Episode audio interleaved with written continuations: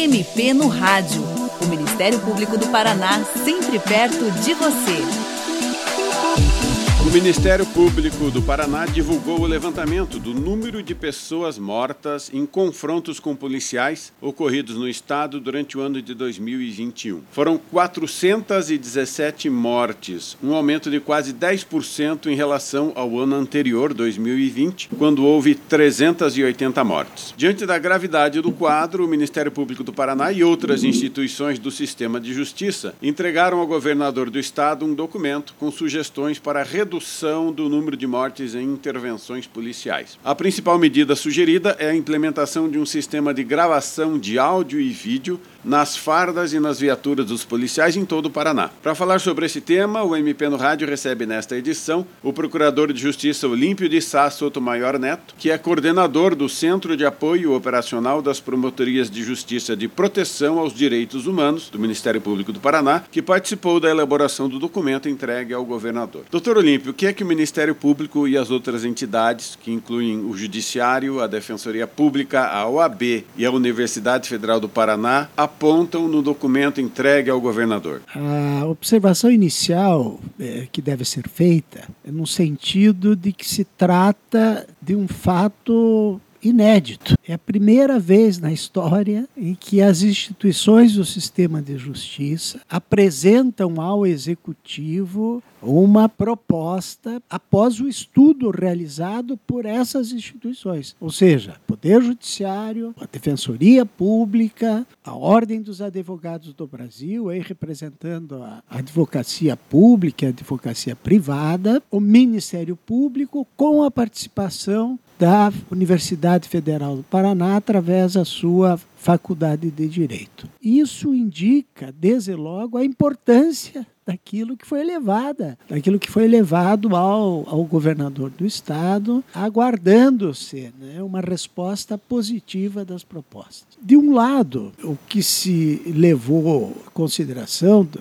Poder Executivo é a necessidade da diminuição da letalidade policial. Claro, nós, ao mesmo tempo, reconhecemos o excelente trabalho realizado pelas polícias, especialmente pela polícia militar, mas é de interesse da sociedade como um todo e das próprias instituições que os casos de confronto que resultem na morte das pessoas sejam situações excepcionalíssimas e que não haja um acréscimo de um ano para outro, E sim, uma diminuição dessa letalidade. O que se quer mesmo é a atuação de uma polícia cidadã que realize a função estabelecida no sistema de segurança pública, e estamos tratando aí mais especificamente da polícia militar, de uma maneira que respeite também o cidadão e que a letalidade seja como um último recurso, diante de uma situação em que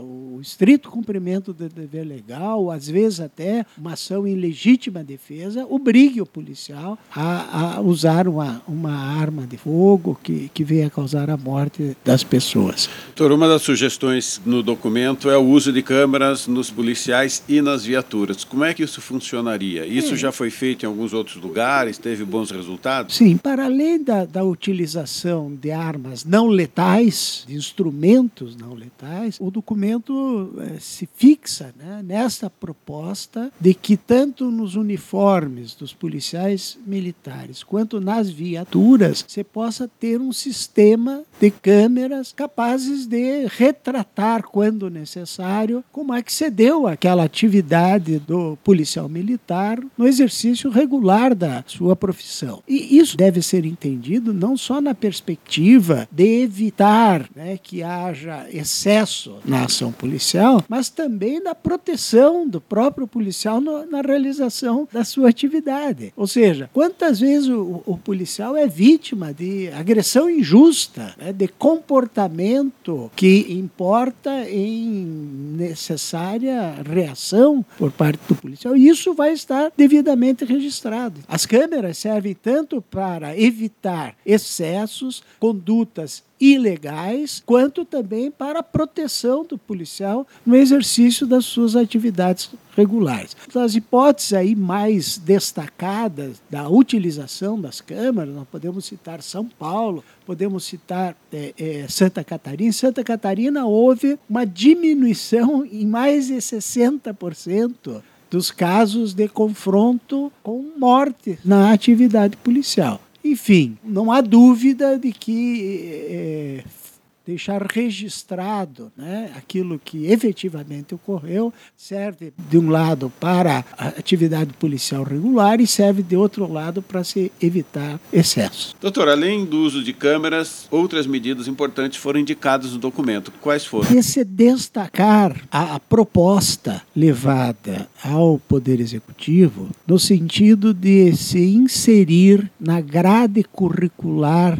dos programas de aperfeiçoamento funcional, a matéria relacionada a direitos humanos. A formação profissional deve contemplar análise profunda acerca do tema de direitos humanos. Todas as instituições, é bem verdade, uma vez ou outra, né, uma vez por semestre, uma vez por ano, acabam realizando, né, seminários, discussões sobre direitos humanos, isso é verdadeiro. Mas a proposta é diferente. A proposta é da grade curricular dos cursos de formação estarem lá inseridos os temas pertinentes a direitos humanos.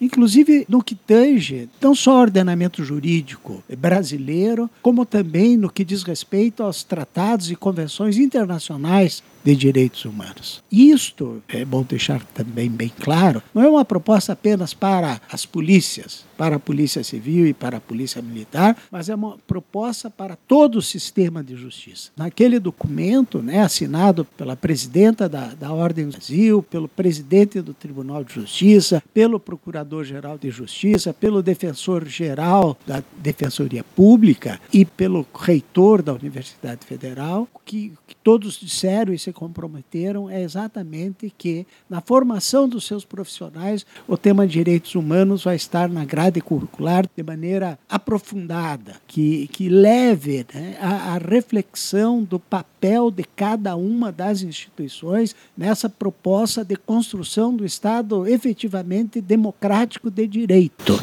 Doutor, além dos dados levados ali pelo Ministério Público sobre o número de mortes, né, que aponta um aumento de quase 10% de um ano para outro, saiu recentemente na imprensa o dado de que 30% das mortes violentas ocorridas em Curitiba em 2021 foram causadas por policiais, especificamente por agentes da Polícia Militar.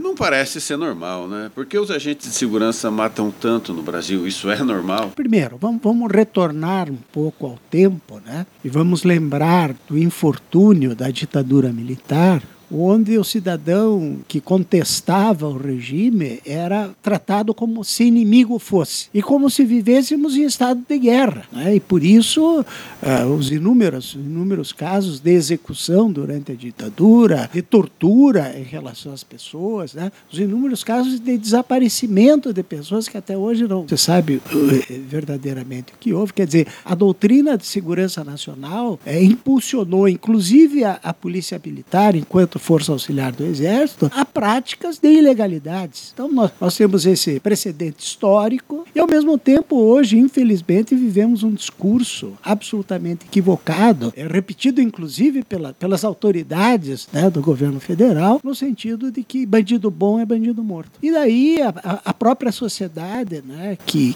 não para refletir no que isso significa numa sociedade democrática, né, estimula uma reação absolutamente desproporcional, em razão até à prática do delito por determinadas pessoas. Mesmo dizer, porque, às vezes, você nem praticou, só é um suspeito e mesmo assim já é morto. Sem dúvida. Inúmeros casos, né, em que se tem a suspeita da prática de um crime e, em outros mesmo, né, a comprovação da prática de um crime, a desproporção. Quer dizer, quem furtou um veículo não merece pena de morte. Não há na nossa legislação a pena de morte para nenhum caso, muito menos para esses casos que a gente tem assistido costumeiramente, que são prática de crimes contra o patrimônio. Os casos quase que de forma absoluta, se refere a confronto com pessoas que acabaram praticando crimes contra o patrimônio, e há uma desproporção entre essa ação violenta com a própria conduta ilícita, né, praticada pelas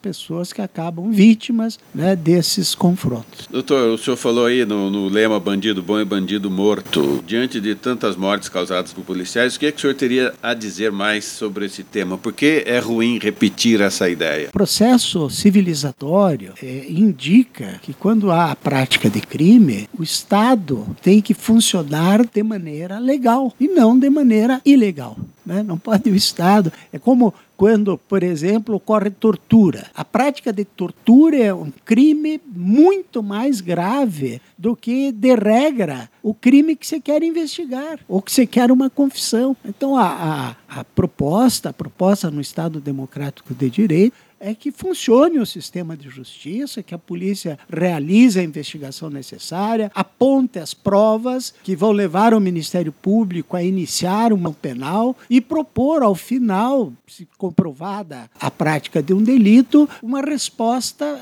penal fixada, então, numa sentença que deva ser executada, né, na perspectiva sempre da reinserção social daquela pessoa, né, já que a prática de um delito não significa que aquela pessoa deva ter morte civil, né, ou deva ser excluída da sociedade. Doutor Olympio, a população pode buscar o Ministério Público para relatar casos de eventuais excessos na abordagem por policiais? Como isso pode ser feito? Sem dúvida, o Ministério Público tem um papel destacado, né? Aliás, foi isso que levou o Ministério Público a buscar, né, essa interlocução com os demais integrantes do sistema de justiça, especialmente porque ao Ministério Público incumbe constitucionalmente o controle externo da atividade policial. Então, qualquer prática de ilegalidade pelos agentes das polícias, dos agentes de segurança pública, devem ser comunicados ao Ministério Público, a fim de que as medidas legais nas várias esferas, né, principalmente na criminal, na administrativa, possam ser adotadas para que se responda adequadamente, com legalidade, a práticas ilegais. Doutor Olympio, muito grato pela sua participação no programa de hoje. E você, ouvinte, também pode participar do MP no Rádio. Envie seus comentários e sugestões pelo e-mail mpnoradio@mppr.mp.br ou pelo telefone 41 3250 4469. O programa desta semana teve produção e edição de Patrícia Ribas e apresentação de Tomás Barreiros. Até o próximo programa. Você ouviu MP no Rádio, uma produção da Assessoria de Comunicação do Ministério Público do Paraná.